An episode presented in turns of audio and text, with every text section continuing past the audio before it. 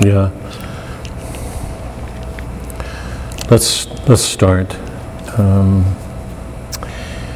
any prayers for tonight? Any prayers?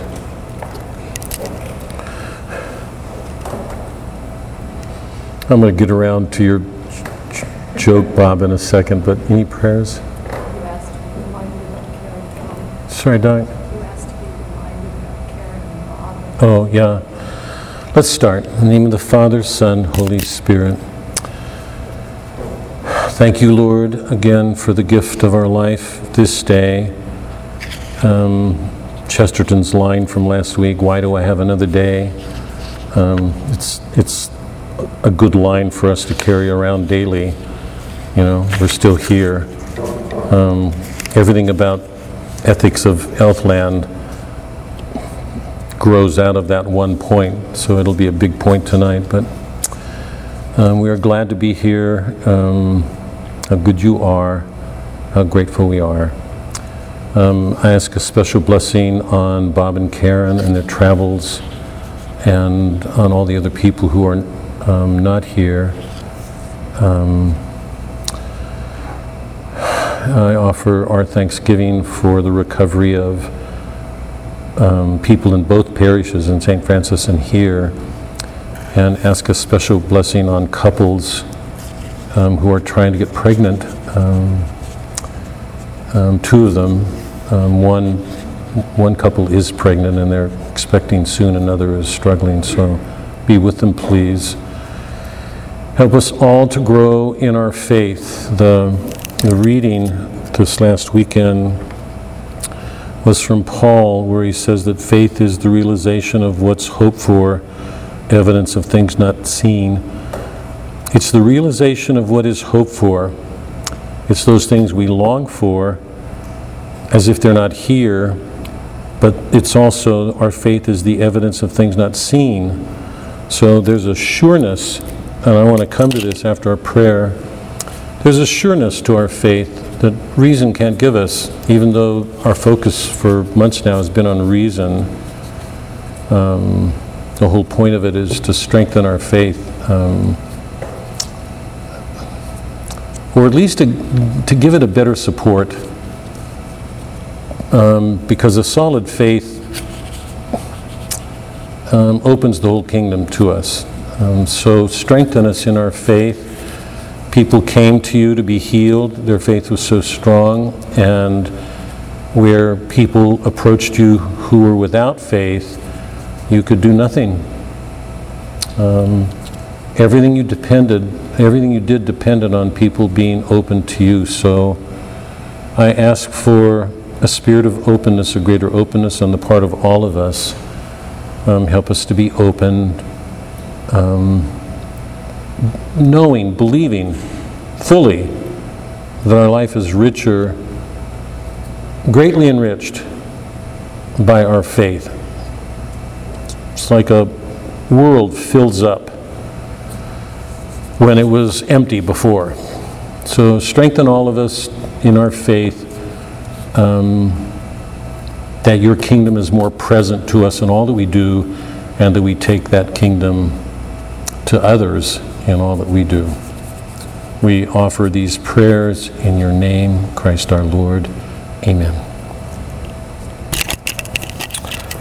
Um, let's do, let's go back to the, but before we start, I got a, a wonderful email from Bob last week, and I don't know what happened because I responded and, and apparently didn't get. I don't know what's going on. And I, I would be grateful if all of you, those of you who are here and those of you who are not here, would send me an email just to confirm. Doc, can you send out the roll sheet again? I'm going to send it out again. I've, I'm trying to update it. Oh, here. Can you, can you send it around? Um, so um, we, we've got to collate two roll sheets. One from um, a, a, separate sheet that I made for the apologetics and the other, uh, the other one from C's, and I've just got to make them one, so there may be some confusion here. I don't know what happened, but Bob sent an email, and I really enjoyed it. I don't even want to, I don't want to tell it. I'd be glad if you want to tell it.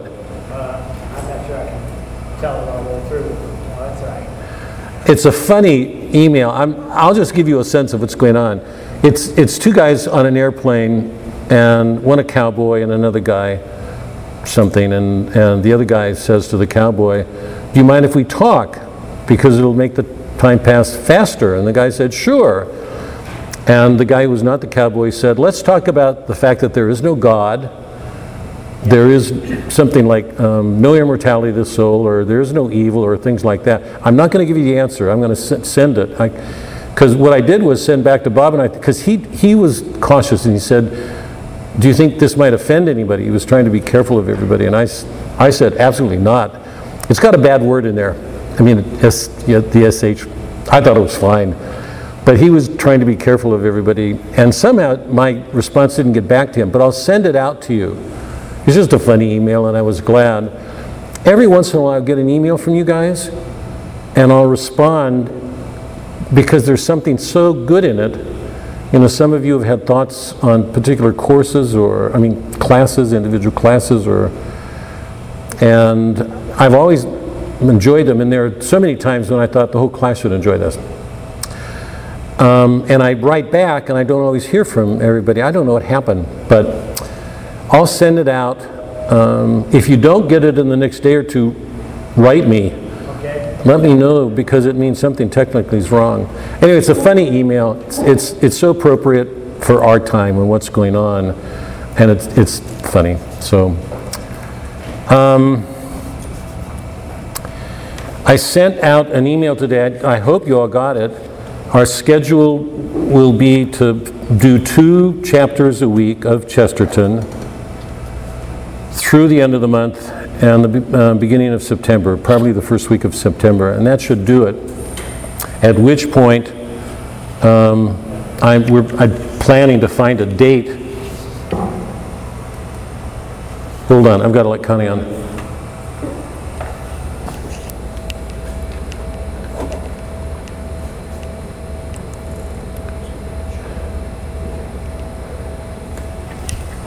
Doc, if you notice anybody coming on, tell me, would you? So I'll... Connie, are you? Oh, good, good. You're going to show yourself or you're going to hide behind that C? Doc? Can you put these on? Um, Review, philosophy, um, materialism and skepticism, and then tonight, it's the um, materialism, evolution, um, um, nominalism, progress, pragmatism, and the will.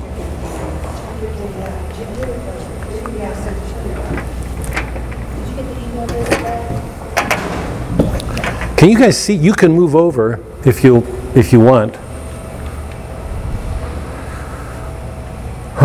Connie, you can hear me okay, yes? Okay, okay. It would be good to see your face, but you may be eating, and so, anyway, glad you're here. There you are. Oh, where are you? Wow. Be safe.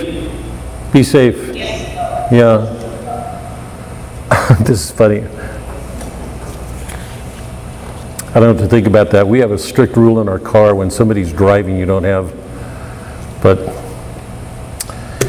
um, I'm glad you're with us.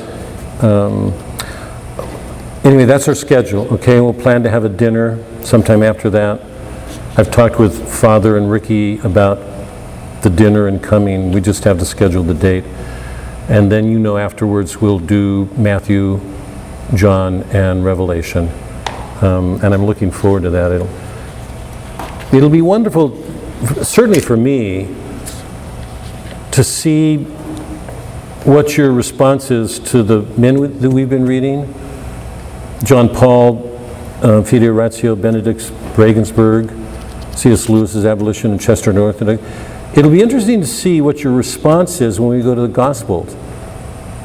Because all of these men are writing from the Gospel, but they're not speaking explicitly about, you know, they're not going out and proselytizing or talking about Christ. So it'll be interesting to see what your response is when we do the, when we do the Gospel. So, okay, that's our plan. Sorry. what is this? Skepticism. SK? Would you, you want me to do this? She acts like she can't read my writing.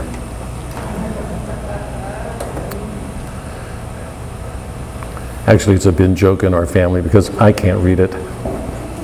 It's gotten worse and worse over years. Okay, let's do a poem and then we'll start. Remember last week I, I, um, I read from some medieval lyrics, and one of the interests for me in going back was the lyrics, two of the lyrics that we read had to do with states of madness. You know, they were describing going mad. Um, fowls in the frith, the fishes in the flood, in Emon waxa wood. Much Sara Iwaka witha for, for best of boon and blood. Um, he's going mad. Christ left us with a burden. Everything in nature is going on the way it always does, but God came into our world and died. And um, offered an atonement that threw everything off. um, sometime in the next couple of weeks, I'm going to read Allen Tate's Cross again because to me it's one of the most powerful poems ever been written on the cross. Because it threw everything off. Either God revealed himself, God came into the world um, to atone, to help us recover a lost nature. I mean, all that happened in the fall. But one of the effects of what he did was not just to help those who wanted to be recovered to to um, re- to recover their unity in God. It's that made a lot of people turn against Christ. We already see it in the Bible. I mean, they, we crucified him, we killed him, we put him on a cross. So there are lots of people who want nothing to do with him. So it's create what it did was intensify a condition after he came. So let me continue with, um, with another poem, one more poem from the Middle Ages. The wheel? Thanks.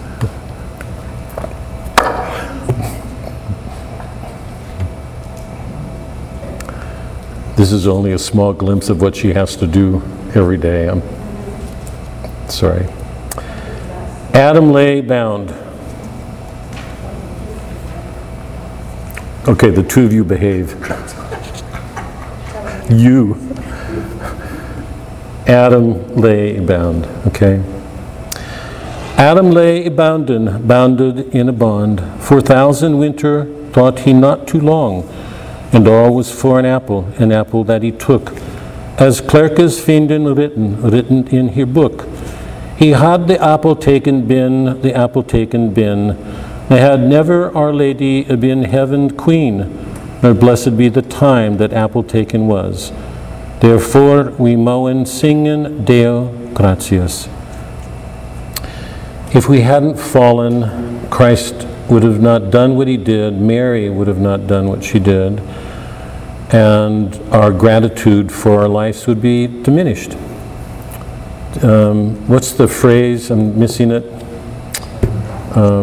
Happy fall. Yeah, what, and what's the Latin for the, um, the happy fall, the, the Felix culpa, the, or no, what's the, but the happy fall is the phrase that, um, it, the cost of it was God dying on a cross, but the effect was it was this extraordinary amplifying of beauty and goodness in the world. So we have more reason for being grateful than we did before. We've got Mary, we've got Christ um, in a way that we didn't before what he did. So I'll read it once more and then let it just sit. Adam lay y bonden, bonded in a bond. For a thousand winter thought he not too long.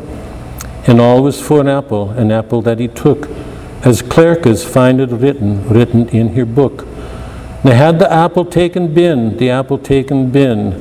now had never Our Lady been heaven queen. She would have never been the queen. The mother of God? Could anybody imagine that a human being would be a mother of God? Um, we've got a feminist movement trying to make the lives better for women. Can anything compare? Um, a mother of God doing what Mary did, submitting herself to God? Now, had never Our Lady have been heaven queen, nor blessed be the time that apple taken was. Therefore we moen singen Deo gratias. Thanks be to God. Felix culpa?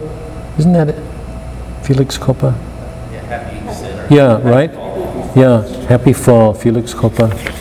Okay. Okay, let's, let's start.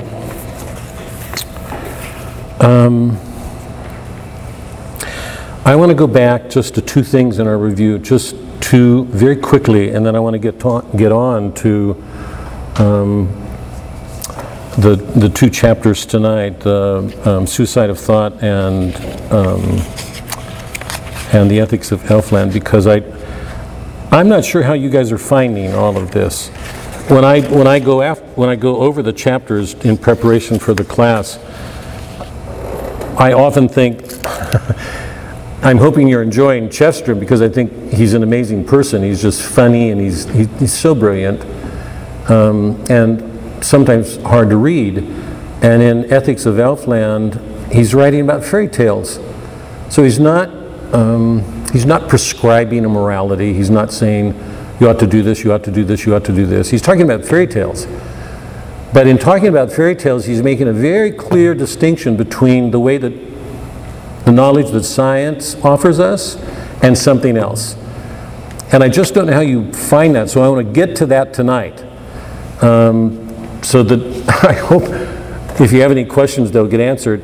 And also because it's a setup for the next chapter. Because in the next chapter, Chesterton's going to take on both the optimist and the pessimist. He's going to make very clear in, in the way that he does with fairy tales and sciences, you know, that there's two very different ways of looking at the world the way an optimist looks at things and the way a pessimist looks at things. And he's going to say both of them are flawed, badly flawed. So we continue to, to go deeper into the mysteries of our faith. Remember, because all of this rests on the Apostles' Creed.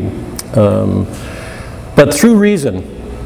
Because remember, when, Chester, when Chesterton gets to the end of this, the end of this, he's going to say, all of his early life got straightened out as he began to deal with these men with all their philosophies, and he still hadn't quite come to Christianity yet.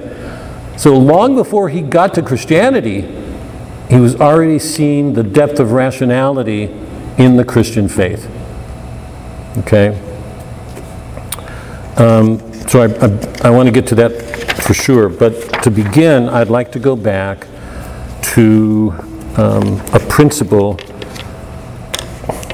from the last chapter because it's basic to everything he's saying there.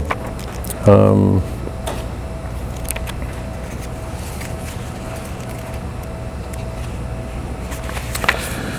you remember at the end of the or yeah the maniac chesterton um, said there were two fundamental philosophies of the modern world you, you could as easily say they're two fundamental ways of thinking modes of thought one of them was materialism and the other one was skepticism okay but the setup for his conclusions about those two philosophies comes earlier. In my book, it's on page 224. Remember, he's saying that that 90% of the chairs in the universities are filled with madmen.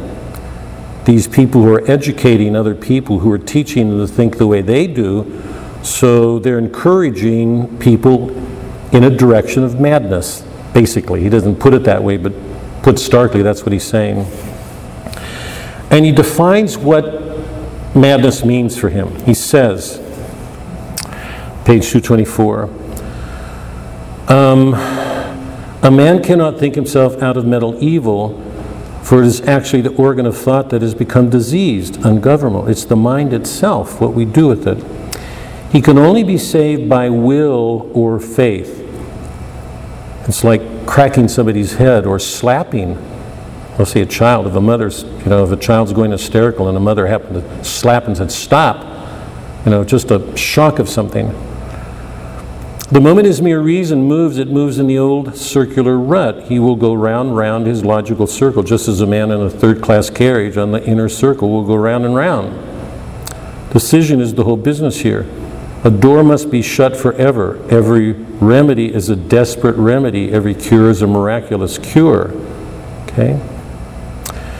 Go down a few lines. He said, Their attitude is really this the man must stop thinking if he's to go on living. The counsel is one of intellectual amputation. They have to do something with his mind. Page 222, he says, um, when he's trying to define the condition of this mental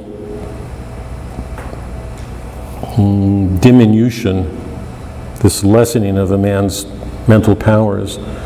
Now, speaking quite externally and empirically, we may say that the strongest and most unmistakable mark of madness is this combination between a logical completeness and a spiritual contraction. The lunatic's theory explains a large number of things, but it does not explain them in a large way. So you can have a circle. Circle's always an image of infinity, it's just completeness. But you can have a small circle, you can have a large one. And by the way, since he uses that circle, I want to remind everybody here because I'm, I'm not sure that I'll pick it up later, but I don't want I don't want you guys to miss this. Remember when we were doing Consolation of Philosophy? Boethius, towards the end of his argue was the end of his argument was describing um, how important it was to understand how human beings know, the way we know that distinguishes us from angels and beasts. Let me see if I can do this. I hope I can do this. Let's see if this will work. God.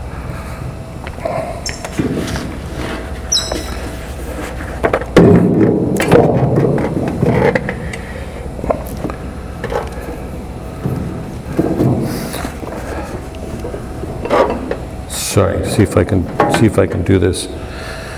Um, remember, Boethius said that there was a distinction between providence and fate, and providence was um, imaged as the center of a circle, and fate was imaged um, as the circumference.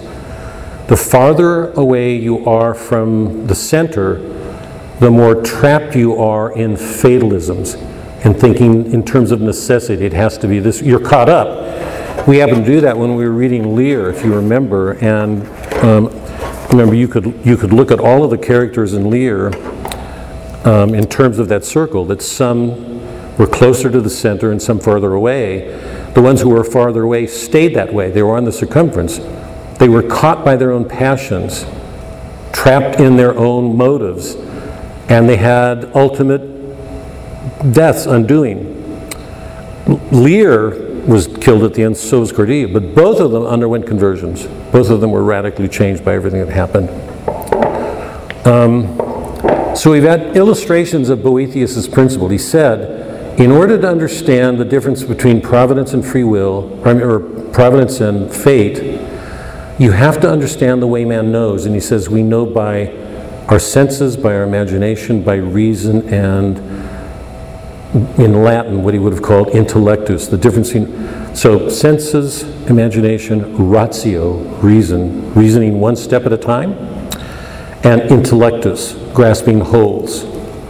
Let me go through that again. Animals have senses, so do we. Yeah? There's this book in front of me. There's John. There's Mike. You see me, and we see each other with our senses. But our mind does something with our senses so that we can grasp concepts. We can understand concepts, essences. We can get to universals. Animals can't. They don't have rational minds. So it's important to see the difference because the people at the center grasp things with their senses because we're human, but they can also see the ultimate meaning of things, basically. Whereas people in the circumference don't. They're just caught up in their world. That's a very figurative metaphor. You know, it doesn't, in some ways, it's, it's interesting, but The question is, can we apply it ourselves? Um, Let me see if I can do this differently.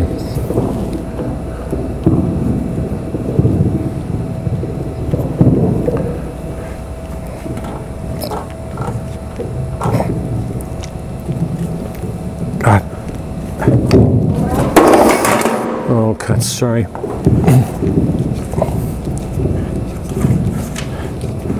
Ah. Thanks, Mike, sorry. Sorry, can everybody hear me okay?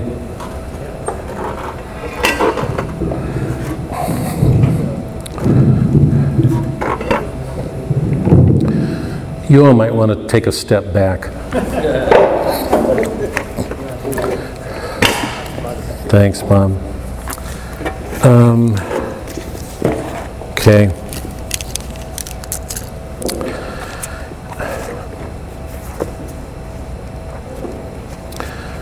Chesterton's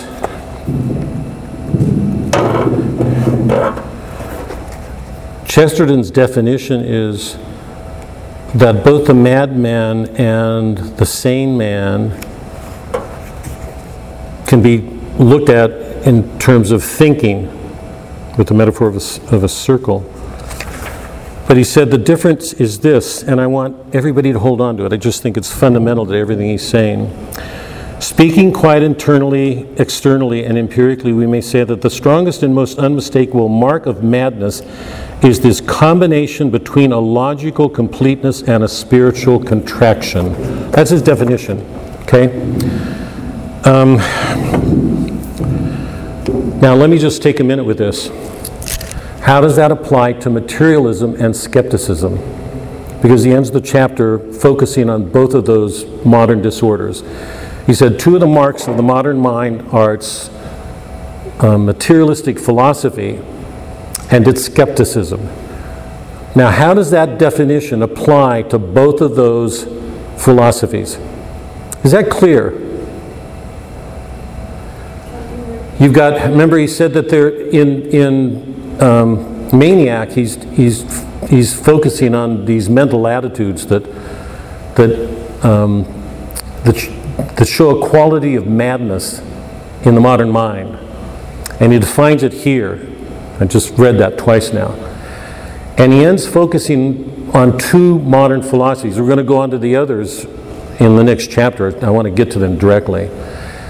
But that's where we left off last week, looking at skepticism and materialism.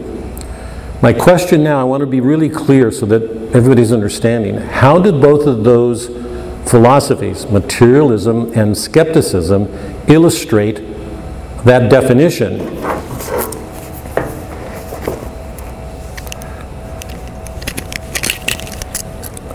This combination between a logical completeness and a spiritual contraction. If you talk with a madman, right? Let's say you talk with a schizophrenic or a paranoid, and, and the guy says, Everybody's after me. Even that guy out on the street is after me. And you point to him and say, But he's not even looking at you. He will always have an answer. He'll never, he'll never lack for an answer. The trouble with our mind is so often it doesn't stop working. The, the trouble is we have an answer for everything, but it's not always sane. So both be, Wait, wait, sir, let me just, so you point to the guy and say, look, he's not even looking at you. And the, and the guy would say, logically, of course he's not looking at me. He doesn't want anybody to know he's after me. Right? He will always have an answer. So Chesterton's, Chesterton's definition is, um, it's this combination between a logical completeness. Every madman has an answer for whatever you say to him. It's this contract or this combination of this logical completeness and a spiritual contraction. In terms of the spiritual world, the world narrows down. Sorry, Chuck, you go ahead. no, I was just going to say that the commonality is that they're, um, they're internally consistent, but they're incomplete. A very small piece of the truth. The difference, so the difference between the madman and the and the sane man is what? Um, the sane man may recognize the importance of being internally consistent, but doesn't, uh, doesn't confuse himself by thinking that's the complete explanation. Right. the, uh, to put it another way, the sane man is open to other things outside. He doesn't always have to control them with his thought or think he understands them all. That is, he's open to mystery. Put it simply, right? There's a larger world for him. For the sane man, there's not. He's stuck. That means he's got a reason for everything. He will not stand open. He will not wonder. He's got an answer for everything. The sane man, if he's sane, should be open, knowing there's more going on in the world than meets his mind. Yes? Now, my question here is how does materialism and skepticism illustrate that definition? Because as he said, both of those are manifestations, symptoms of this inclination to madness in the modern world. Is that clear? Doc, don't stop making faces at me for a minute.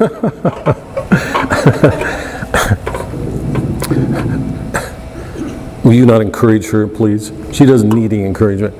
Um, on our way home last week, we were talking about it, and you had you were expressing your surprise, thinking about that. Can you just go back and over your thoughts and share them here? Sure And can you speak up? So, I'm not sure how relevant they are to what you did say, but, um, I mean, my thoughts. Um, I've always thought of materialism as, can you speak up? I've always thought of materialism as being, materialist was someone who loved things, you know, cars, fur coats, good food, material things.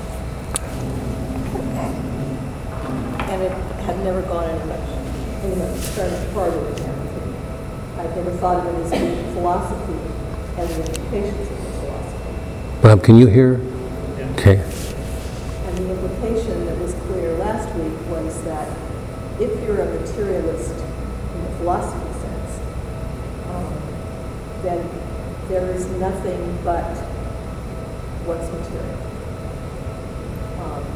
And if there's nothing but what's material, then everything is everything is determined, which means that the materialist doesn't have free will. And I had never gone that far in my thinking.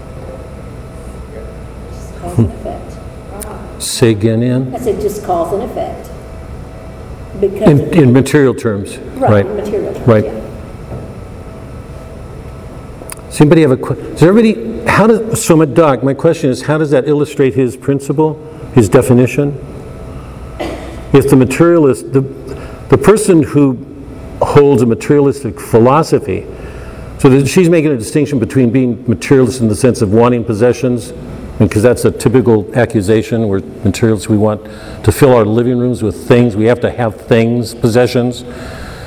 But a materialist in philosophic terms means something else. It means all there is is matter. There's nothing more but matter. That's all there is. And if that's all there is, everything's determined. Nothing can change. Remember we talked about the guy last night or last week who, who looked at the lunatic as, as being defined in terms of causeless acting, which he said made no sense. Um, because he was a determinist. He thought everything was determined. What distinguished a madman was that he was, his actions were causeless. There was no cause. Chesterton's response is, that's logically stupid. If there can be causeless actions for a madman, there can be causeless actions for a sane man. The determinist theory is done for. That was, he's speaking to a determinist.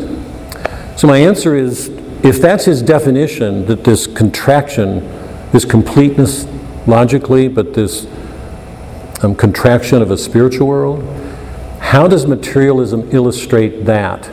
Is that clear? Doc, can you, I, to me, materialism wouldn't really see it happen in the spiritual world. say it again, Mary? Materialism, philosophy would not have a spiritual world. Right. Yeah. It would, it would absolutely illustrate what he's talking about. Um, I mean, it's a perfect illustration. And I want to, I, I want to go to Ann's comment because she, I want to make a real distinction here. this combination between a logical completeness, a man who has answers for everything, and a spiritual contraction, his world shrinks. If you're a materialist, you don't believe in miracles, you don't believe in another world. And I'm going to put it this way a scientist will say all things, all physical events are explained in terms of physical causalities. This thing causes this, you're trapped in that world. And I just want to be really clear here. For the materialist or the empiricist, the strict empiricist who only believes what his senses deliver to him, he does not allow for the causalities of the spirit. That is, the spirit breaking in, because there are causalities. And we should, I mean, I'm going to go to this in a second. I want to come back to it. I really do not want to. Is everybody clear? The spirit doesn't go against our world because he's the creator of it, he's one with it, he works with it. But that means there are causalities of the spirit that a scientist would never admit because he will only admit what's given to his senses. And by strict materialism, the only thing that's real is matter.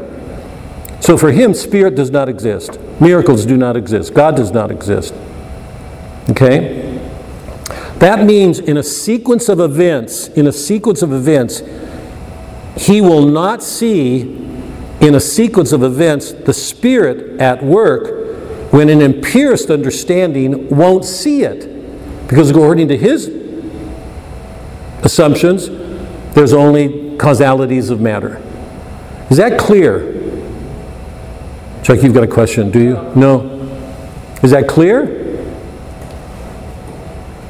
Michelle, go ahead, come on. Spirituality, though, I mean, Sorry. it goes beyond spirituality, see, there's something in that, because he doesn't acknowledge um, influences of anything that are unexplainable by materialism. He just, it's a tautology, he just rules it out. Right, right, right. Is everybody okay? Michelle, you got, Oh, yeah, I'm just, I'm just thinking, um, of times when, you know, trying to re- apply that to my own life. Yeah. Times of when I haven't seen In something, and then times that I have. So, Yeah. because I can think sometimes I could, I thought materialism, just what we were saying, same thing. So, um, yeah, it just takes me a minute to comprehend. yeah, no, no, I mean, you got the principle, so that's good. I want to take a minute look at skepticism, and I want to come back to this, because I think it's too important before we go to the next chapter. How does skepticism illustrate his definition? So he spent a good part of last chapter talking about materialism and skepticism. How does skepticism illustrate this principle? That what defines a madman is this combination between a logical completeness, a man who's got answers for everything, and a spiritual contraction. He reduces, every, he reduces everything down to what he can grasp with his mind, or matter. matter. What's beyond that doesn't exist. How does, how does skepticism illustrate that definition? The materialist says there's nothing real except matter. That's all there is. There's nothing more. There's no mind, because there's a mind you can think, and if there's a mind, there's a will, you can change things. There's just matter, which means we're a part of a machine. It's just physical stuff. The skeptic, go ahead, Mary. Skeptic is skeptical that matter even exists, Right. Right. Enlarge it, just not matter, it's everything. everything. Right. Spiritual world or anything. Right. Even that he's, So, how does that illustrate Chesterton's definition?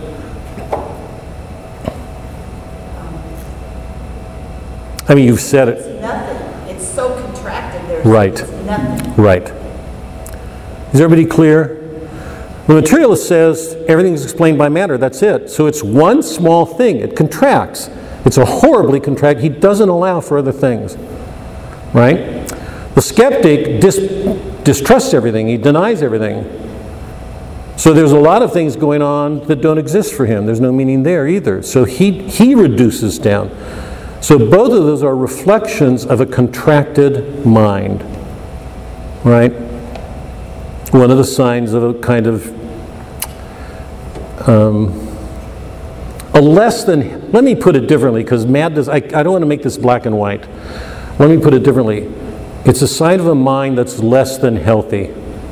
Let me put it that way. Can I put it that way? It's not a rich mind because it's not allowing for matter and miracles. One of them is saying there's nothing but matter, and the other one's saying nothing means anything. You know, both of them reduce the world down to these shrunken, reductive ways of thinking. So, in that sense, they're less than healthy. There's a lot they don't see. When you allow for both of them, the world becomes richer. Okay? Now, let me go back, because here's, I'm so sorry Connie's not here. Connie, I want you to know, and I'm sorry Mel- Melody's not online. I would be giving her a hard time everywhere. Big test. I'd like you to go back to the Iliad, the Odyssey, the Aeneid, King Lear, Chaucer, the Divine Comedy. Here you go, you guys. I'm sure you wish you were somewhere else tonight. All of those works, give me examples of miracles in every one of them. I didn't make a big point of them. It was not, you know, we weren't reading the Iliad in light of Chesterton. We were reading the Iliad to understand. But, but you know me that when we talk about those works, there's something more going on than most people see. So one of the things that we did was to try to show that we've got this rich tradition. The modern Catholic, the modern non-Catholic, has no clue of our past. Um, in the next chapter, Chesterton's going to make a lot of saying he had two beliefs. Um, and I want to get to them in a minute. One of them was in tradition. And um, the first one was democracy, the second was tradition. But he said, tradition is nothing but democracy extended to the dead. And he makes a big point of the dead that we can't really be, he doesn't put it this way, I don't know put it strongly, we can't really be who we are if we don't carry the dead with us. And if that's not clear, let me remind you. In the Iliad, um, towards the end of the Iliad, after Achilles undergoes his change, he meets Patroclus, who's dead. The ghost comes to him. And it's a shocking, mo- it's a shocking moment, an important moment for Achilles. Odysseus cannot get home without going to the land of the dead. He has all these adventures. The only one he's required, the only one that, on, on who his homecoming is conditioned, is the land of the dead. In the Aeneid, Aeneas has to go to the land of the dead to see his father, or he can't complete his mission. The Divine Comedy takes place entirely among the dead. Why? Why? Uh, Every one of those great works made a pl- ask people to put a graveyard in the middle of a city, and they, they would think you're nuts. Because the modern world wants to do everything it can to deny death, get death out of our life, have fun, have pleasure. The now is the most important thing, not the past, not the dead. Um, so, my question is you've got the materialist and the skeptic. The materialist says there's only matter, which means there's no dead. And the skeptic says there's nothing. Nothing has meaning. There's no dead. If there's no dead, there's no Christ. There's no meaning in God dying. There's no meaning in a God.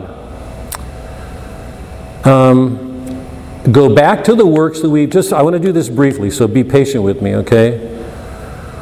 The Iliad, the Odyssey, the Aeneid, Boethius, Chaucer, Dante, Shakespeare, King Lear, All's Well That Ends Well, Merchant of Venice. Those are works we all did. All of you, take your memories back. Can you go back to any of those works and recall a, a miracle taking place? Kay, do you have something? Can you think of anything?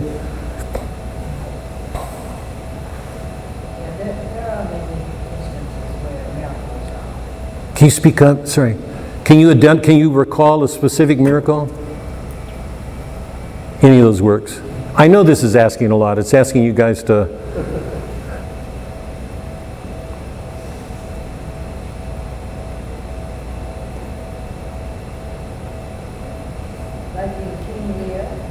Go ahead.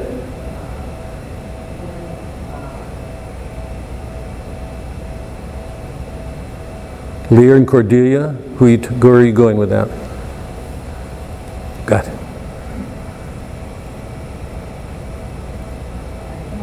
Think of it.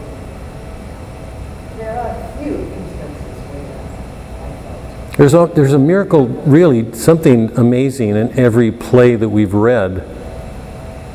I just remember you saying of always going home. Well, And the gods and goddesses would, Going home?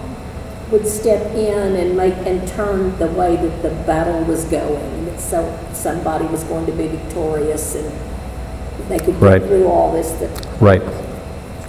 Yeah, all the, t- in that sense, all the time. Mm-hmm. Yeah.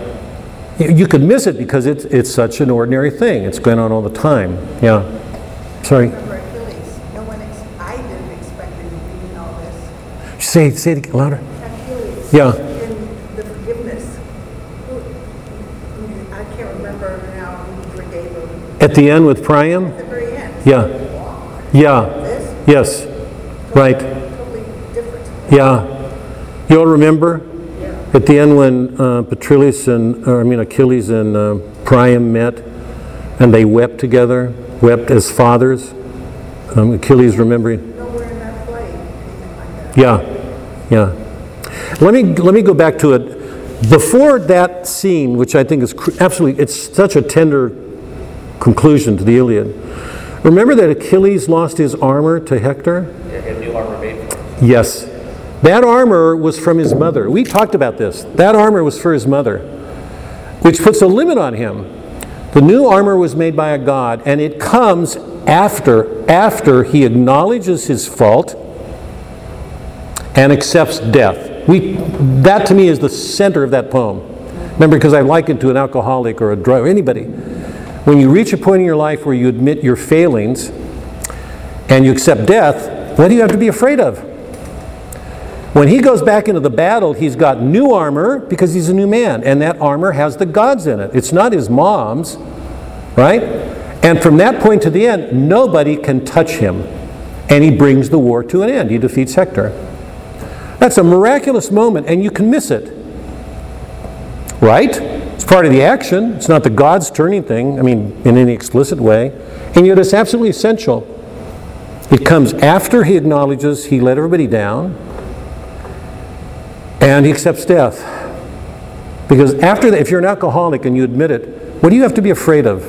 For any of us when we admit our sins, they don't have the hold on us. Yeah? Anywhere else? Come on. The Odyssey, the Aeneid, Divine, Con- anywhere. Go anywhere. Every work we've read has had a miracle in it.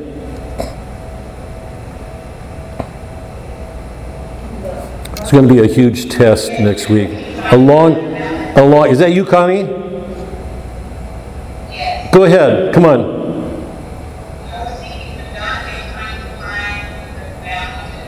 Sorry, Connie, can you turn your volume up a little bit? I know I ask everybody to turn it down. Can you turn yours up a little? You need your volume up, not hers. Is it me? Yeah, I've seen uh, when Dante playing the sign playing mountain. When Dante Klein, go ahead. What's the miracle? Well, then, then do it again. He needed help. He had to realize that, you know, uh, that he needed help to try and climb that mountain and do it by himself. Right. Is yeah, no, it's true. That's a good point. The Divine Comedy begins with a miracle. Dante's damned. He tries to, he tries to do it alone, tries to do it himself. The poet, Virgil, comes, and he was sent by Beatrice, who was sent by Lucia, who was sent by Mary. So a whole divine order is at work to save him. He can't do that on his own. So the whole action, the, the plot of the Divine Comedy is set in motion by a miracle. We could go on, we could find other miracles there. Is everybody following? I'll, I'll pick another obvious. As um, all's well that ends well. You know, um, Helena performs that miracle on the king, and Lafew says the age of miracles is past because Shakespeare knows, Shakespeare knows in the 16th century, with the advent of science, A whole worldview is changing. She does something nobody believes can happen again. She performs a miracle and cures the king. So everything she does afterward. In fact, it's, it's her doing that, that that gives her the, the power to choose Bertram, and he wants nothing to do. He wants nothing to do with anything that's going to depend on a miracle or what a woman does. We could take every play, every work, and find in the natural order of things. Now, here's where I want to go. Here's where I want to go, because I really want everybody to just pay serious attention here. To an empiricist, there's no more meaning in a sequence than what your senses give to you. That's it. Matter. The causalities of the Spirit don't exist there. Every work that we've read has a sequence. If you, if you watch a Marxist, a feminist, a Freudian, read those works, they're going to see nothing more than those works. Empirically, what's in fact, what they're going to do is twist them to fit their ideologies. Marxist, feminist, Freudian. They're going to read that work to fit their theory. They won't see what they won't see what's there. They won't see what we're talking about. I'm not, I hope everybody sees, I am not imposing these things on these works. This is not me trying to impose a Catholic Christian view on people. I hope you see that. I'm reading the work and saying, here's what's here. What does it mean? If you're any one of those groups, you're going to read it to justify your theory. So they're not going to see a larger causality in a sequence. They're only going to see this shows Marx, this shows Freud. Everybody following? The causalities of the Spirit, a miracle taking place in those things, they will not see. Not for the materialist, not for the skeptic. Is that clear? Any questions? Because this is crucial. Chesterton's saying, he uses the word madmen. I mean, I'm, I want to be a little bit more careful because I don't want to get into a black, and I don't want to encourage everybody to go home and think, just because you don't believe this, you're nuts. I mean, then we are really asking for problems. But I want everybody to see that, that in terms of what he's saying, it's less than a healthy mind. That the person who can hold on to empirical facts and mystery will have a larger world than somebody who can't. Not the materialist, not the skeptic. Remember when we did the Odyssey? I mean, just to go back again, the difference between Odysseus and Telemachus and Penelope and the good people and the bad, were all the bad people were close to what the gods were saying. They defied them, they ignored them, they denied them. So there was a whole spiritual world denied. The suitors, the maidservants, the cyclops blew off the gods. Right? They denied it. One of the great themes of the Odyssey is how open are people to the divine order. And we saw in the Iliad, the Odyssey, the Aeneid, that the heroes and the good people are different from others because they're more responsive to a divine order. Dante goes back to Virgil not by accident. He's going back because Virgil saw so many things that are truthful. This is a pagan. So let me stop there. Okay, that was that was um, the maniac. Let me take a minute. Any any questions on that? Why it's so important?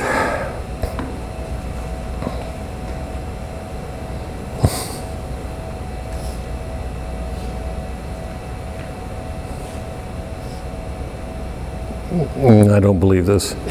I can't. You don't have questions. There must be something wrong there. You don't have questions or a comment? No, it.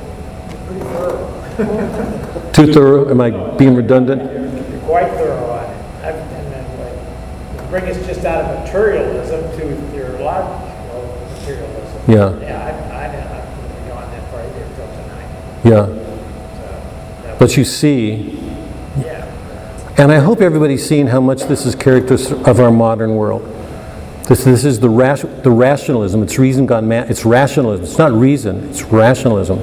It's why Leo, John Paul, Benedict, Lewis, Chesterton, all these men are, are struggling to show what a wonderful thing reason is. What a great, great, look at, watch what these men do. What, what Lewis did in abolition, what Chesterton's doing in, in orthodoxy. They're showing what a great thing it is, and because it's such a great thing, how, how often it's abused. We are the most, I've said it before, we are the most educated people that the world has ever known historically, and probably the closest to insanity. And kids going to school right now are not being educated, they're being indoctrinated. That was C.S. Lewis's argument. When you turn away from the Tao and you, you, you make one of yourself these conditioners that you're leading people into. I mean, what he's doing is saying, he doesn't put it explicitly, but he, you know, his abolition of man, it's pretty stark. But once you turn away from traditional morality, you're actually taking away the ground of your own being. You're destroying yourself. He's taking on the intellectuals of his time. That's why most intellectuals do not like C.S. Lewis. They pass him off as a Christian. He's not making Christianity an argument in Abolition of Man. He's using reason as an argument. Most of the rational people in the world are going to dismiss him because he's a Christian. And there's almost nothing explicitly Christian in that book. He's defending reason.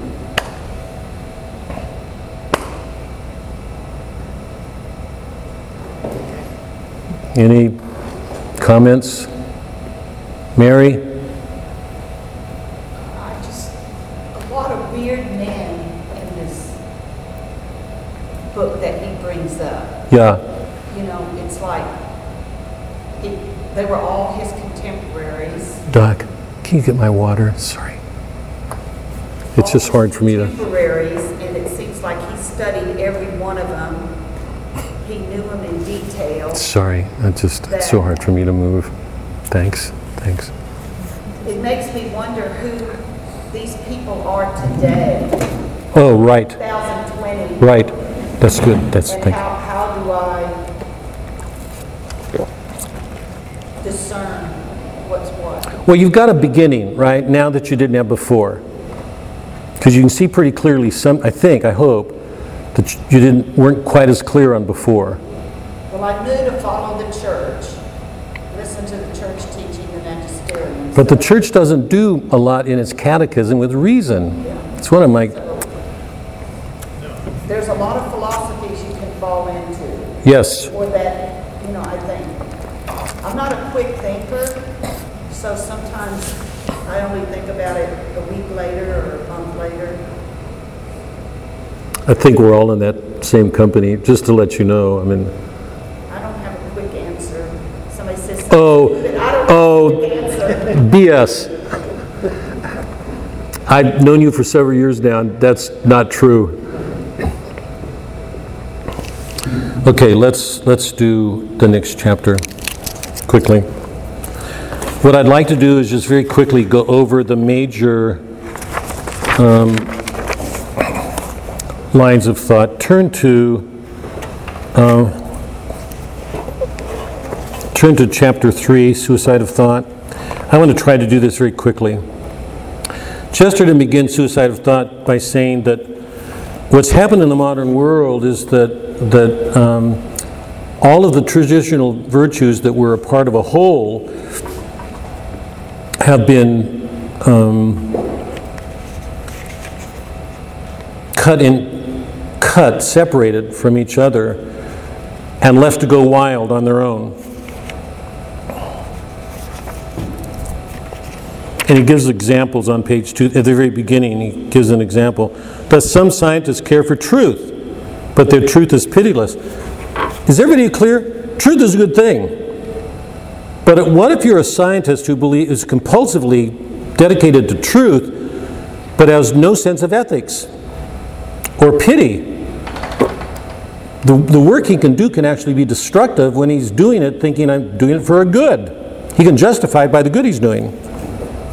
I love the next one. For example, Mr. Blatchford, he, by the way, Chesterton got into a controversy with him, attacks Christianity because it's mad on one Christian virtue, the merely mystical and almost irrational virtue of charity. He has a strange idea that you'll make it easier to forgive sins by saying that there are no sins to forgive. Blatchford is not only an early Christian, he's the only early Christian who ought, who ought to have been eaten by lions. I love that line. I've always. For in his case, the pagan accusation is really true. His mercy would mean mere anarchy. Can anybody comment it? Flesh it out. What's wrong with charity by itself? Charity, charity by itself, nothing to take extreme he's suggesting. Sorry, slow down. Can you speak Yeah, up, Chuck? Charity by itself, nothing, taking it to the extreme he's suggesting, because it, it doesn't admit the possibility or the need even for persuasion or reform of the subject. It excuses him, actually it just diminishes him to an object. Right, right. We've talked about this forever in this course. Enabling. You think you're doing something because you love somebody, but if you don't connect charity with law or justice, you're going to be um, encouraging somebody to, to stay in their sin. That's where they're going to stay. And remember, I've gone over this forever. When Christ went to the cross, he said, I came to fulfill the law. He brought this transcendent divine love to it, but he was fulfilling a law. Um, the great challenge for Christians is to bring charity and justice together. Justice without charity is harsh, it's self righteous. And charity without justice can be self righteous. You, know, you think you're doing good, but you could be, I mean, his word is you can be, what you're doing is leading to chaos. He goes on with a number of these things. He says, Today, this is the second page, 234.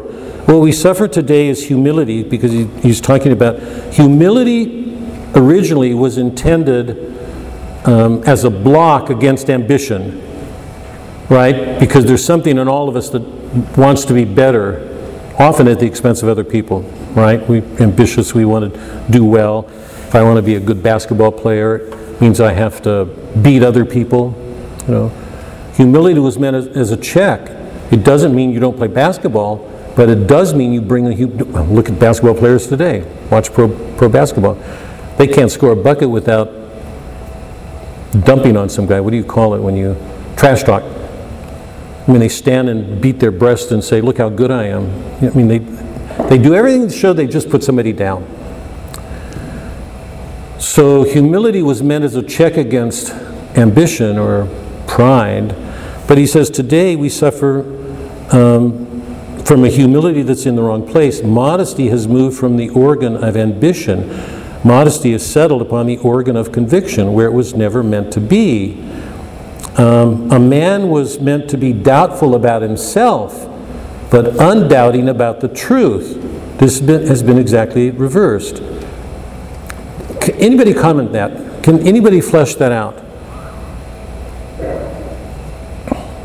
Most people today say, be confident in yourself.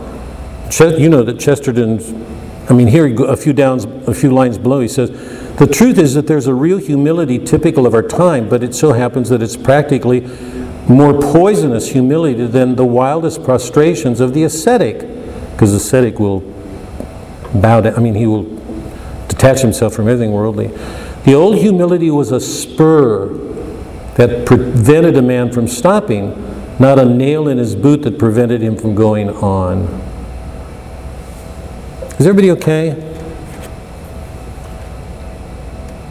Says it's, and I'm saying it today because I think we all know this, that today we're supposed to encourage everybody to take, be confident in himself.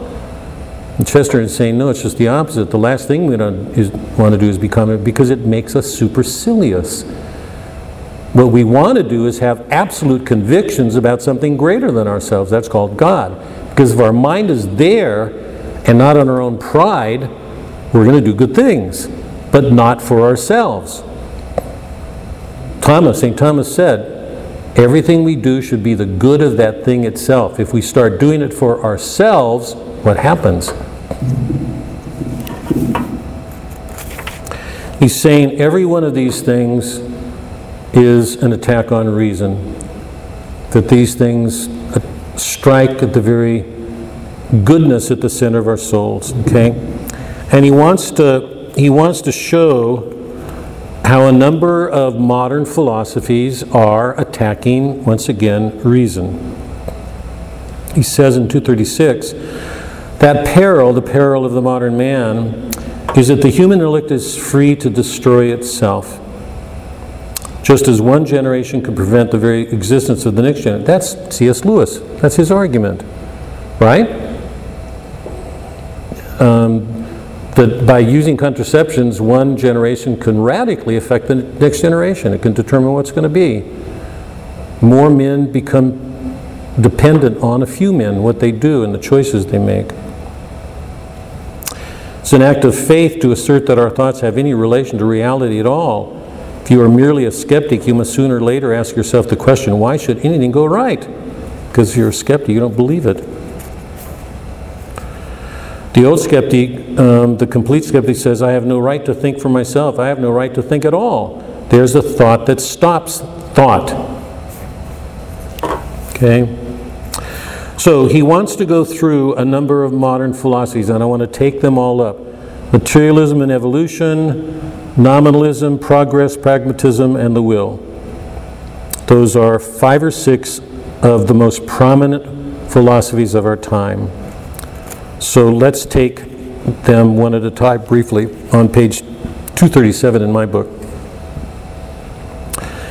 Um, it is perhaps desirable, though dull, to run rapidly through the chief modern fashions of thought which have this effect of stopping thought itself. Every one of these philosophies presented as intellectual,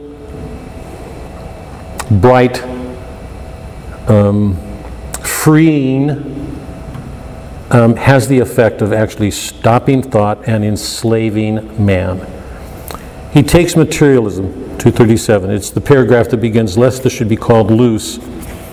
We've already talked about materialism, um, but he, he relates materialism to evolution because they're so closely related. He says, evolution is a, a good example of the modern intelligence, which if it destroys anything, destroys itself. Evolution is either an innocent scientific description of how certain earthly things came about, or if it's anything more than this, it's an attack upon thought itself. If evolution destroys anything, it does not destroy religion, but rationalism. If evolution simply means that a positive thing called an ape turned very slowly into this thing called man, it's okay. But if it means anything more, it means that there is no such thing as an ape to change and no such thing as a man for him to change into. It means that there's no such thing as a thing. Now, all of this sounds funny and flip, but it's not. At best, there's only one thing, and that's a flux of everything because everything's constantly changing. This is an attack not upon the faith, but upon the mind. You cannot think if there are no things to think about. If one thing is constantly changing, it's not there. What it was two minutes before, it's no longer that. Is everybody clear? It's changed. You cannot think if you're not separate from the subject of thought. Descartes said, I think, this is so wonderful. Descartes said, I think, therefore I am. The philosophic evolutionist reverses and negatives the epigram. He says, I am not, therefore I cannot think. I just want to, because this is, you know, it's so funny that you can laugh at it and not think about it. But let me just, is that clear? What's he saying? What's, This is ridiculous to say, well, matter is thinking about itself. It's ludicrous. But focus on evolution. Yeah, you're right, Chuck. Focus on evolution. How did? What is it? What does he say when he says? Descartes says, "I think, therefore I am." He says, the modern evolutionist or skeptic would say, "I am not, therefore I cannot think." Flesh that out and just paraphrase it, can you, in your own words? Can't put my finger on the philosophy. I'm not even sure there was a term for it, but uh, illusionism, maybe that the thought that uh, I don't really, ex- the world doesn't exist. It's just, uh, it's just a, a dream sequence I'm witnessing, or uh, my imagination. That you, Bob, are just uh, just up here in my head. You're not really there. Do you realize how frightening that is? yes, it is frightening. Uh, that, it, and if that's true, then maybe I don't exist either. Right. Yeah. More of what we call thinking is not, it's really just the natural reaction that follows from the interaction of material. But the material, how can you describe that as thought even? Yeah. But they're experimenting with that right now. Yes, they are. Yeah. Yeah. With what? With artificial Intelligence, intelligence. yeah. You're talking about, what you're seeing, you think is reality, however, it never, it doesn't even. Or it can be explained in mechanistic terms, so you've got the model for a robot. So all Or, of a sudden, com- all of yeah. a sudden, the artificial intelligence intelligence is more. You mean like augmented reality? Yeah, so It's that's, just sort of a visual illusion, but the idea of artificial intelligence itself is really interesting. It's pretty, really funny if you watch these people tie themselves in knots. They're so far away from any real intelligence that it's, it's a huge leap of faith on their part. Yeah, Bob- Bob's point is a good one because, an artificial intent because if your, if your model is matter and you can um, um, program a machine, because a machine is no different than you are, I mean, you can program it, you know, then you're, then you're creating human beings based on that model. You can program them so that we've got what look, I mean, you can create a robot that virtually looks like a human being, and you think you're replacing. I mean, it's interesting because what's at issue, and, and it's really interesting, a lot of scientists are very upset with this. They've come up with this notion called qualia, the qualia, which is their term to, to describe that which is unique to a self, because you lose that in a, com- in a program computer. So scientists are realizing that there's something completely unique to a self that science isn't getting to.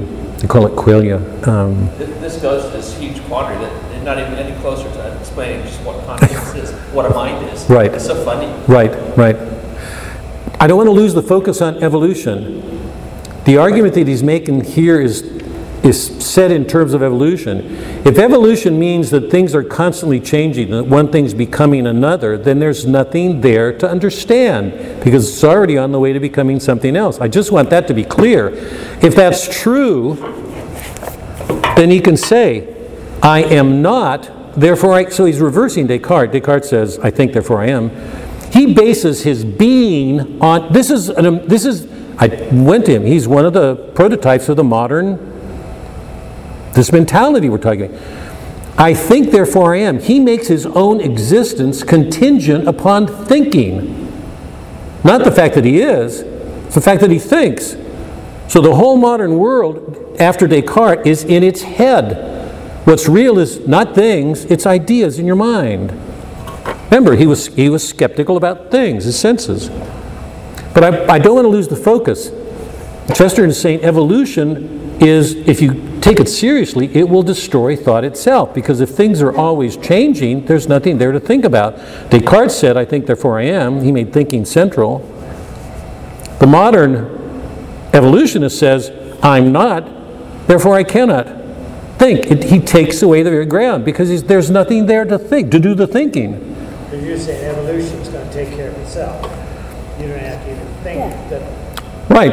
tomorrow you're gonna be. You're, I mean, you're already something else the minute you think you're something or the minute you think something else is. If evolution means things are constantly in flux and they're changing, there's nothing there to know because it's already changing.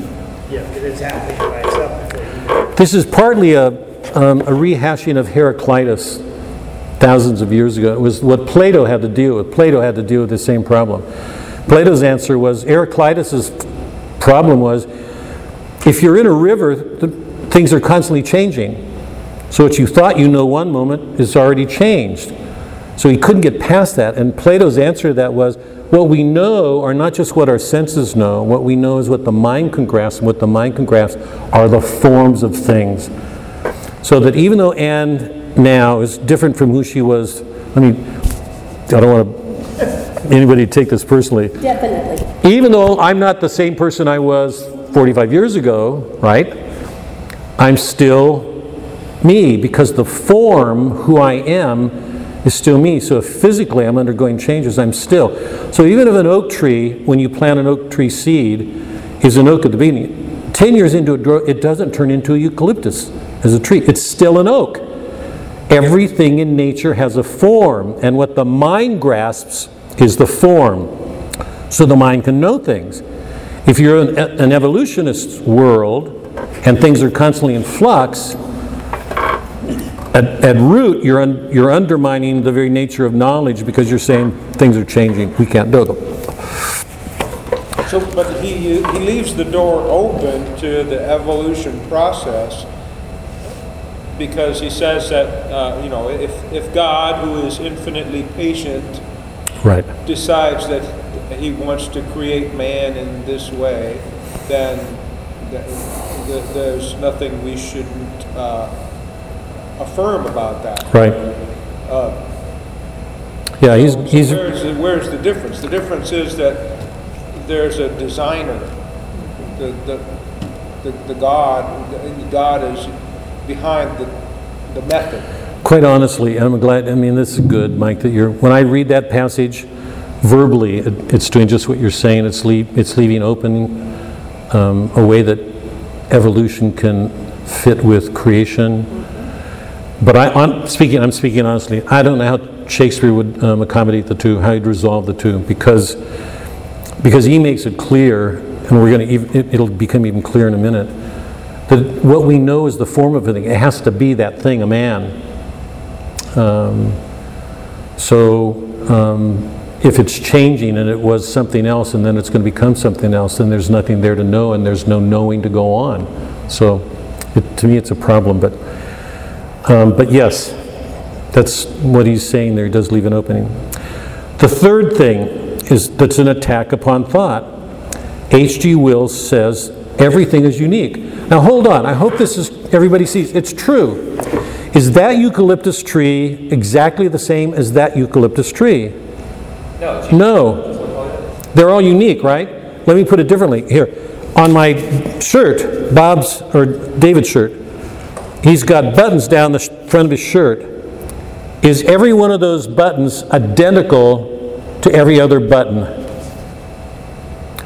No, because every one of them, even though they have the same form, is distinguished by its matter. The matter of one button is not the same matter. Or let me put it differently. You take a tree, right? You cut it. You use the tree to make wooden buttons. You use the same form. Or take a dollar bill. Right? You take a printing. Every dollar bill is unique. But every dollar bill is still a dollar bill. The only difference between them is the matter with which each one is made. It's from a different part of the tree. Or take a blouse. You've got a long, what do you call it, Doc? A long roll, a, fabric. A long roll of, of the fabric, whatever you call that roll. A bolt. You, right, you've got a long roll. Um, and you cut the same pattern. The pattern's are the same in every case, right? And they seem unique. But is there a difference? Yes, there is, because the matter of each one is different from the matter. And this is a fundamental principle of St. Thomas. Matter is the individualizing property of things. The matter of Anne is not the same as it is for me. She has a different soul, she has different matters. True for Dave, Chuck, all of us. Matter individuates things. So you can have the same form of a button, each button's the same, right? What individuates each one is the matter with which it's made. Okay? So because, because each thing is unique, every eucalyptus tree is a unique tree, every chair is a unique chair, that tr- right? But there's, but there's still chairs. Chesterton is saying, because Wells is saying, every, there are no categories. There's only unique, there's only particular things. There's only that eucalyptus, that eucalyptus, that eucalyptus. There's only that chair, that chair. Chesterton, this also is destructive. Thinking means connecting things and stops if they cannot be connected. It needs hardly be said that this skepticism forbidding thought necessarily forbids speech. A man can't open his mouth without contradicting it. Thus, when Mr. Wells says, as he did somewhere, all chairs are quite different, right? So there are no categories, there's only individual chairs, right? There's only individual eucalyptus. He utters not merely a misstatement, but a contradiction. If all chairs were quite- different, you could not call them chairs. And let me, because I don't want to just pass, can dogs grasp universals? The treenus, a eucalyptus, do they grasp a universal? Can, a, can an animal, a dog, conceptualize? Does, he, does a dog have reason? Can he grasp categories? No, he doesn't have a rational soul. A dog's caught in his senses. We've got senses so we can grasp exactly what animals can, but we've got a, we've got a power of reason so we can grasp concepts. We can grasp universals. We talked about this some weeks ago um, when we were talking about universals and how important they were. So he's saying that one of the things that distinguishes thought is its capacity to grasp universals. So all these people who say that there's nothing but unique things are taking away thought because that's one of the things thinking can do. But if, let me put it differently. If we didn't have a concept of justice, how could we distinguish one case from another? Because every case would be absolutely unique. Why do they have precedences in law, in jurisdiction? They're playing it against universals of something that's done because they know that there's an implied justice, some law, or they couldn't make decisions on individual cases. Yeah? Mayor, you got a question. Come on. Take your time. I'm thinking about all of this. Too fast? I don't know how to slow down. Huh? It's hard for me to grasp. It's hard for most of us because we don't think this way. We just don't think. Can I, does everybody understand the basic distinction I'm making between an animal who doesn't have a rational soul, who has senses, and a basic imagination? I mean, animals. Remember, remember Boethius senses, imagination, ratio, we can reason step by step to get to a conclusion, and intellectus, we can see a whole and grasp when we go, ah, I see. You know, um, Okay, I have a question. good, okay. My dog will not I knew you were going to do this. my dog will not tolerate a squirrel in the backyard. Right, He will chase after it, and if he catches it, he'll kill it. yeah, He doesn't act the same way if if a cat gets in the backyard, yeah, he tolerates it. Yeah. You know, right. so it- does he have a rational understanding that that is a squirrel, that is a cat? Good, Uh, ah, good, yeah. Or is he responding to a stimulus? Any, does anyone want to try to take that on? Well, the opposite of that, when my Brittany Spaniel was a puppy, never having been taken hunting in his life, he came to the door with a baby rabbit in his mouth, which he did not bite or harm in any Right, way, right. and dropped at my feet. He had the concept that you retrieve this and you bring it to, you know, Yeah, no, I, I think that they see the stimulus and they can go maybe, yeah, I think you're saying imaginative or something like that. They can go a little bit beyond it. If a dog knows that it needs to go to the bathroom, it recognizes that I, I go to the door.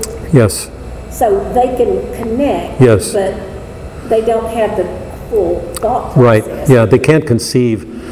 Uh, The interesting, St. Thomas would, would know this stuff. I mean, he, there's, there's nothing that he didn't think about these things deeply. So he would say, all, all senses partake of reason.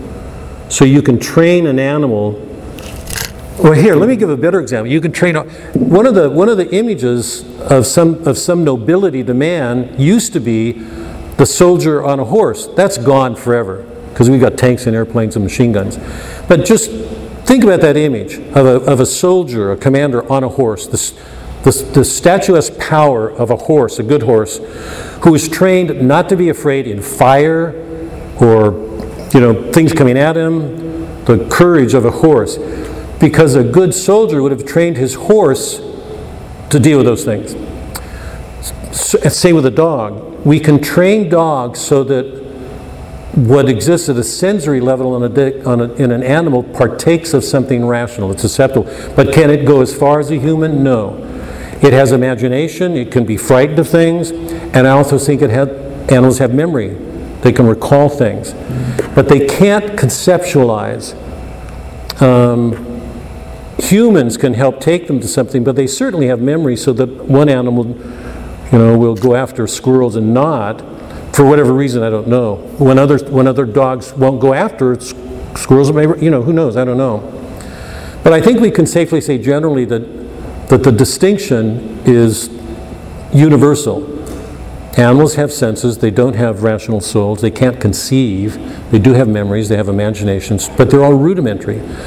But that just shows that all of those things are susceptible, can partake of reason. That's why humans can dignif- bring a dignity to animals, because well-trained animals can amaze you sometimes at, you know, how good they are when they're well-trained. Lots of people, I mean, Suzanne came home today with our, one of our grandchildren, she described this um, golden retriever crossing the street left alone, back and forth. You know that lots of people just let their animals go, and they get killed. But lots of them take time, and when they do, it helps protect them when they couldn't protect themselves. Um, here, let's go to the next one. I want to see if we can't get through this. Um, the next, um, 239. So he's done categories. The nominalists, this was the great debate in the middle of the Middle Ages, and I would say, here, listen, I want everybody to, almost all moderns are nominalist, whether we know it or not. Moderns grew up thinking there are no universals, there's only our senses. So we can use association, sense association, things like that to think, but we can't grasp universals. The reason that was such a major controversy in the Middle Ages is because if you deny universals, that there's any reality to universals, you deny God and you deny the Trinity. Because they don't have bodies. So, this thing about categories may seem like it's nothing, but it was a huge, huge thing. And, and I even want to add to it. It's just, it marks the modern world. Most moderns, without even knowing it, are nominalists. They don't go to categories. They don't, that is Chesterton. They don't think. They don't think. It, un, it, un, it, it takes away thought. Um, progress he takes on. What's the problem with progress? What's wrong with progress as a philosophy? What's the one essential thing that a theory of progress needs that usually it doesn't have? Because most progress, most, most people who think of themselves as progressive think things are always changing. So our attitudes towards sex today are not what they were 100 years ago, so that means things are constantly in flux. Again, what's wrong with the theory of progress? Real progress requires a direction, which requires a goal. Right. Exactly. How can you progress if you don't have a fixed standard by which to measure? If your goal keeps changing, where will you end up? You don't know because there's nothing directing you. I mean, Chuck was right on it. So the theory of progress will not stand if it doesn't imply a fixed goal, a fixed standard, an absolute. You can't measure yourself. You, you can't say anything about what the changes that's gone in in our sexual morality today. Lots of people will say we're sexually free. If you look at our world, I mean, the last thing you can say is that we're sexually free today. It's the last thing. I mean, we're more imprisoned by our sexuality than people I think have ever been. But and finally, the will or pragma, you know, prag, sorry, the pragmatist. Again, what's wrong with pragmatism? It said that you've always got to be practical. The only measure of things is prag- that is what works. The measure of everything should be whether it works or not. So to be a pure pragmatist says, what guides me is whether it works. What's wrong with that? Chester, it's, it's, do you know? I mean, this is one chapter. This is one chapter. He's taken on every major philosophy in the modern world and is answering it. What's wrong with um, pragmatism? If it works. It t- takes the easiest road. The, the, the least, it seeks the road with the least, the solution with the least conflict. So what's wrong with that? Uh, throws standards out the window. Uh, It's like the theory of progress in that sense. If you don't have, if you don't have a frame, a frame of reference by which to judge things, you won't know if it's practical or not. Because very often, isn't it true that people accomplish something and they think it's great and learn later that it wasn't as great as they thought? That there was a lot about it they didn't see? That just because it works doesn't mean it was successful or the right thing? If you don't have a fixed notion of something deeper, the fact that something works, or, or, but lots of people, lots of people will say, be successful. Once you're successful, you show you're pragmatic, that you've done it, you could accomplish it. Um, You got it done. But very often, the success of something hides. Interesting fact almost every civilization, at the height of its success, when it's most realized, um, everything pragmatic, that it got done what it wanted to, built a wall, or at that moment, that civilization was in its decline. But very often, what we think is successful hides some dissolution or corruption that we don't see.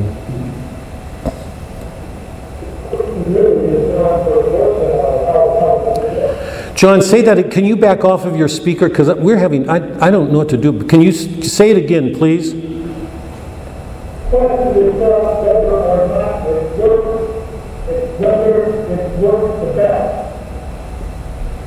Yeah, and it's all, and it's really hard to understand if it works the best, once again, if you don't have a standard outside of that thing, because you can think it works best and think you're successful and discover. Last thing, the will. What's wrong with making the will everything? There are a lot, Nietzsche is probably the most famous modern, who asserts that it's in the will is, you can determine everything by your will. Nietzsche is critical of the whole modern world because he said it lacks a will, that it's only in our wills that we're good or bad. We, we need to elevate ourselves by giving more importance to our will to do things. What's wrong with that?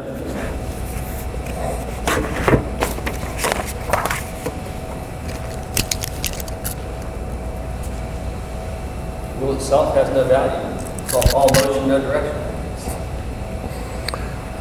Yeah, if you're jumping off a cliff, Chester used this example, you're just willing something. That's your will. What's wrong with that? End your will. Yeah, sorry? End your will. Yeah, good dog. It ends your will, it's gone. he said every act of will is, is an act of self limitation because by virtue of choosing one thing, you eliminate all others.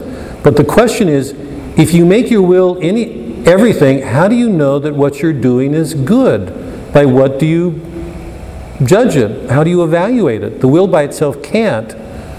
Jumping off a cliff is a, sorry. Deeper point, doesn't matter what you do, if that's only. Yeah, right. You're gonna will something. Yeah, right. Good. Why, why is one thing will better than another thing? Yeah, why is one thing, yeah, right. Okay, I want to, um, let me stop here.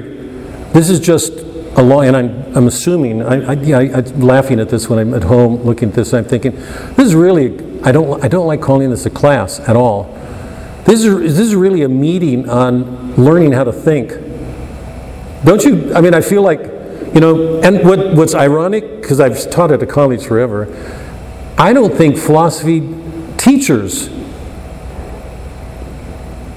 could do this the way as well as Chesterton does. You could take a whole course in philosophy, on modern philosophy, and never get to this. If you can trust me on that. I want to I want to quickly try to go over ethics. I want to just I'm going to make this simple. And I hate doing this to Ethics of Elfland, but I'm committed to getting two chapters a night. So, any questions on suicide of thought? What he's doing in this chapter is showing that almost every modern philosophy that presents itself as a form of liberation, of freedom, that is showing us the real nature of man, is actually taking away thought. In some way, it's undoing itself.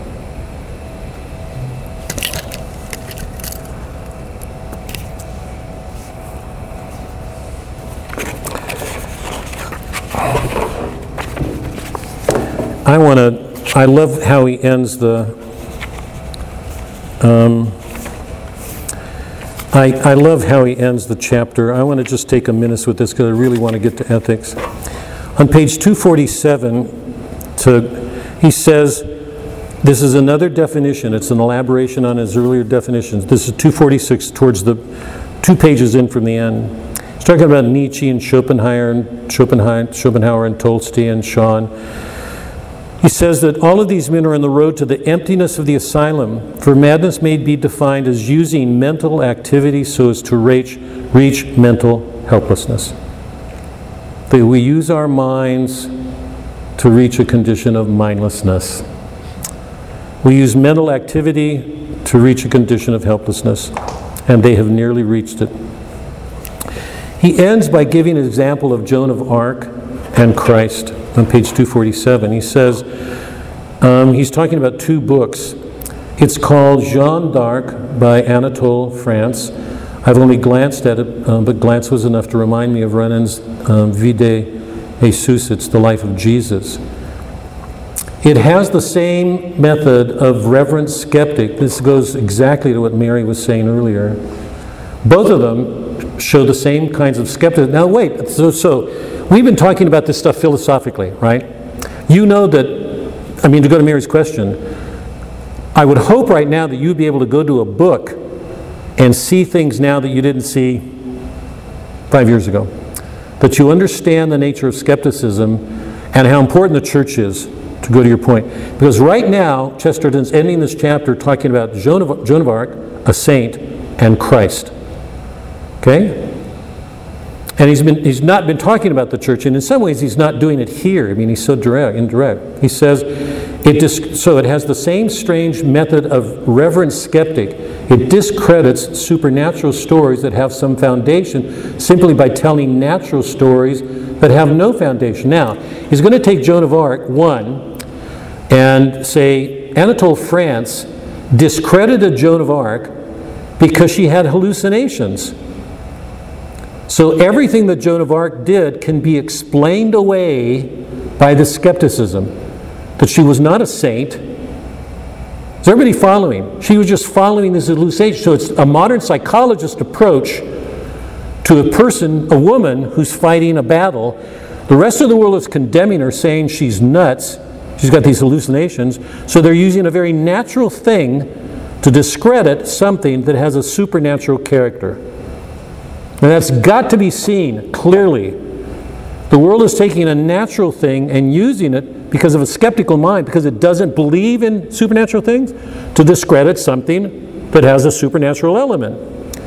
So he takes dismisses Joan of Arc as having these hallucinations. So what she did was not heroic, it was a form of madness. So Chesterton's saying these people are mad. These people are turning around saying, no, you're the ones who are mad. Joan of Arc is mad. But it doesn't stop there. On the very last page of chapter 3, the same modern difficulty which darkened the subject matter of Anatole France, the, uh, the one who wrote about Joan of Arc, also darkened that of Ernest Renan, who wrote about Christ. Renan, also divided his hero's pity from his hero's pugnacity. That is, uh, um, Renan even represented the righteous anger at Jerusalem um, as a mere nervous breakdown after the idyllic expectations of Galilee. So he's separating Christ's pity from his pugnacity, used natural things to discredit him, and saying, the same man who is righteously angry at Jerusalem, because remember, Christ um, um, disinherited the Jews. There's that passage where he, he said, I've come to the house of the chosen people, and they've refusing it, so now I'm turning away from you and going to the Gentiles. That's an important turn in Christ's life. So here's this turn. Um, the righteous anger at Jerusalem is, a, is the result of a nervous breakdown after the idyllic expectations of Galilee. So Christ goes to Galilee with all these expectations of what he can do, and when he finds he can't do it, he slips into this righteous anger and denounces Jerusalem. Is everybody following? So, like Joan of Arc, who is discredited because of these hallucinations, this man discredits Christ by pointing to these changes. That he came to Galilee with all these expectations, and because they were defeated, he couldn't do these things because people lacked faith, um, he turned. So it just shows a fault in Christ. So he ends this chapter with examples actually from the church without even going to the church much. He's saying, this is what people do. They take these natural things and use them to discredit supernatural things. Because remember, everybody hold on to this. If, can I just, just because, hold on to this. If you're a monist, if you're a materialist, and that's all there is, there are no miracles. Everything you do is going to explain away miracles. If you're a skeptic and nothing has any meaning, you're going to explain away miracles. And he finishes this chapter with those examples of Joan of Arc and Christ. Okay? Any comments? Should we not, we not then come down to the battle of? Well, I mean, because you're saying, uh, just like in Christ, they're displacing Christ because he changed his mind.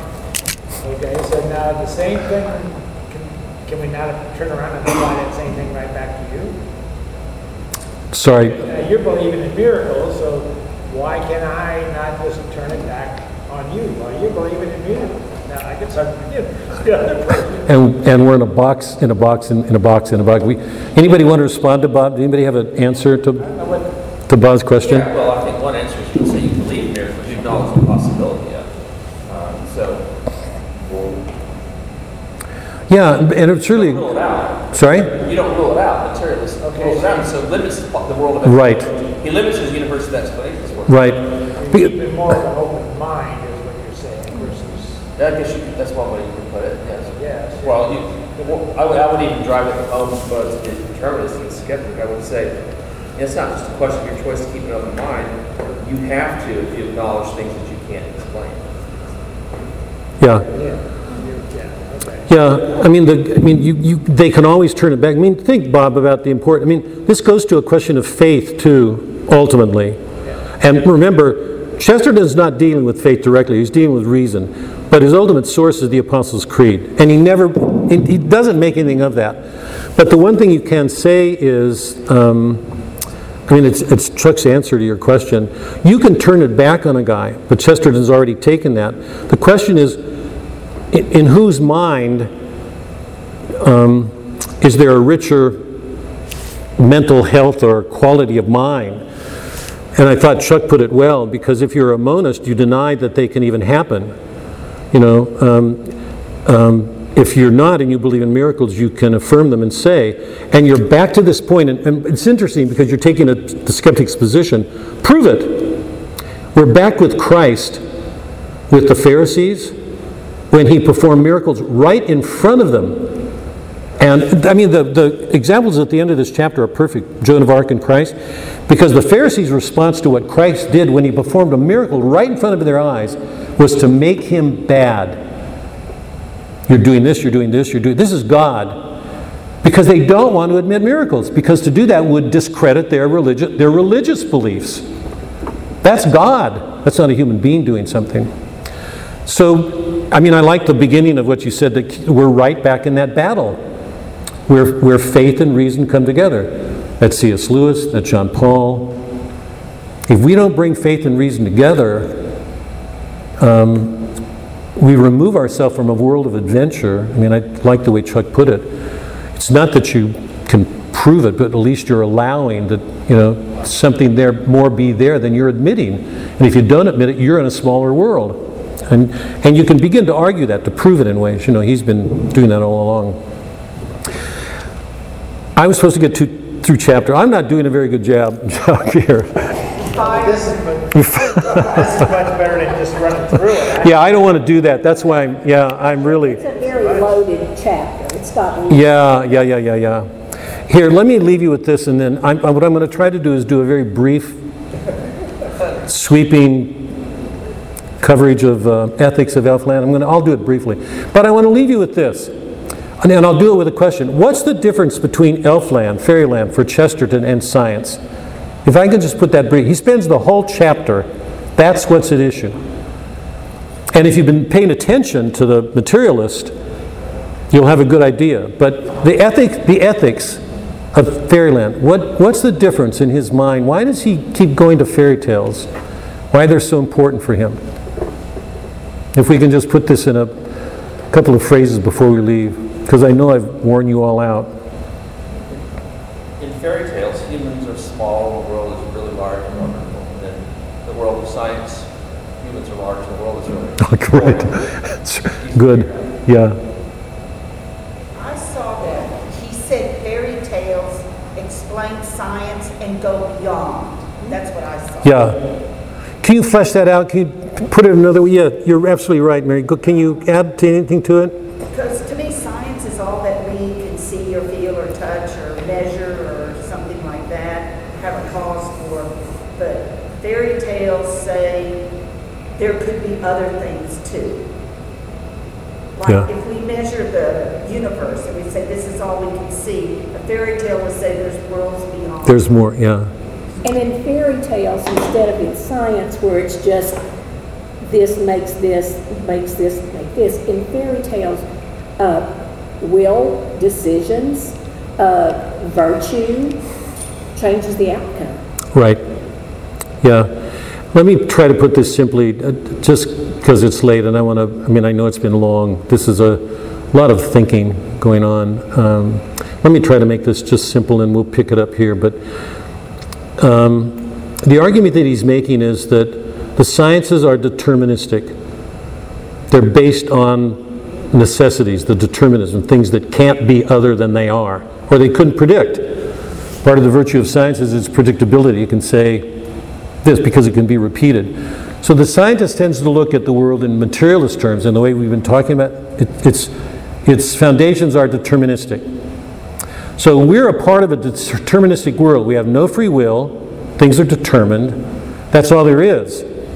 Things can't be other than they are. And Chesterton saying one of the things that he learned from fairy tales is that things could have been other, so that instead of a tree be, so the, the scientists would say a tree's green, it can't be other than it is. That's it. Fairy tales leaves you with the sense that a tree could have been different because um, there's something magical, and if there is, it meant there was a magician, somebody who made it. So fairy tales, the, the difference is in, in science, we're a part of the laws. I thought what Chuck said earlier was, was right on, that I can't remember how you put it, but if, if you will something, you're a part of that will, you can't step outside of it to see it. It was something that you were saying like that, Chuck. Um, in a scientific universe, you're part of the laws that you don't understand. You're part of the processes. You don't have a mind that can step outside of them. So you're part of the machine. In a fairyland, you're in a world in which um, there are no laws like that, but there are laws. You can't break them because when you do, there are consequences.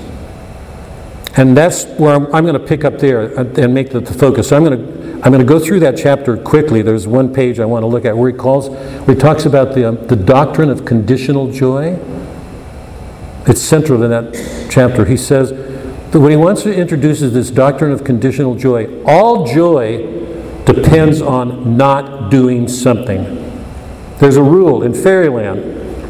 You can do something, but it's based on not doing it because if you do if you say something the world will collapse or if you say the wrong thing or step over a line suddenly you know there are consequences to our actions so he loves fairy tales um, for that reason um, where's it going here the, the doctrine of condition oh and the beautiful he'll go on to say that fairy tales helped him see the world in a different light so that things all weren't determined. They couldn't be other than they are. That we have a free will and we can do things, which means we're in a larger, richer world. So that when he says con- the doctrine of conditional joy, all joy depends on our not doing one thing, what does that remind you of? The apple. The apple. He doesn't mention it in, in Eden, he doesn't go back to Eden, but everything, and he says that implies that. Mankind had this extraordinary world. We, we still live in it. He, his whole point is we didn't create ourselves. We have no reason for grumbling. Our first attitude towards being born should be gratitude. We didn't deserve this. How did, what brought us into being? The fact that we've been brought into being is a miracle, is a wonder. How do we get here?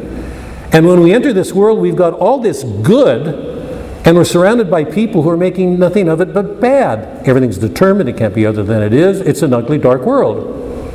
Chesterton's saying, no. The first response to anything should be gratitude. It's a wonder. But hold on to that one thing the doctrine of conditional joy. That all joy depends on our not doing something.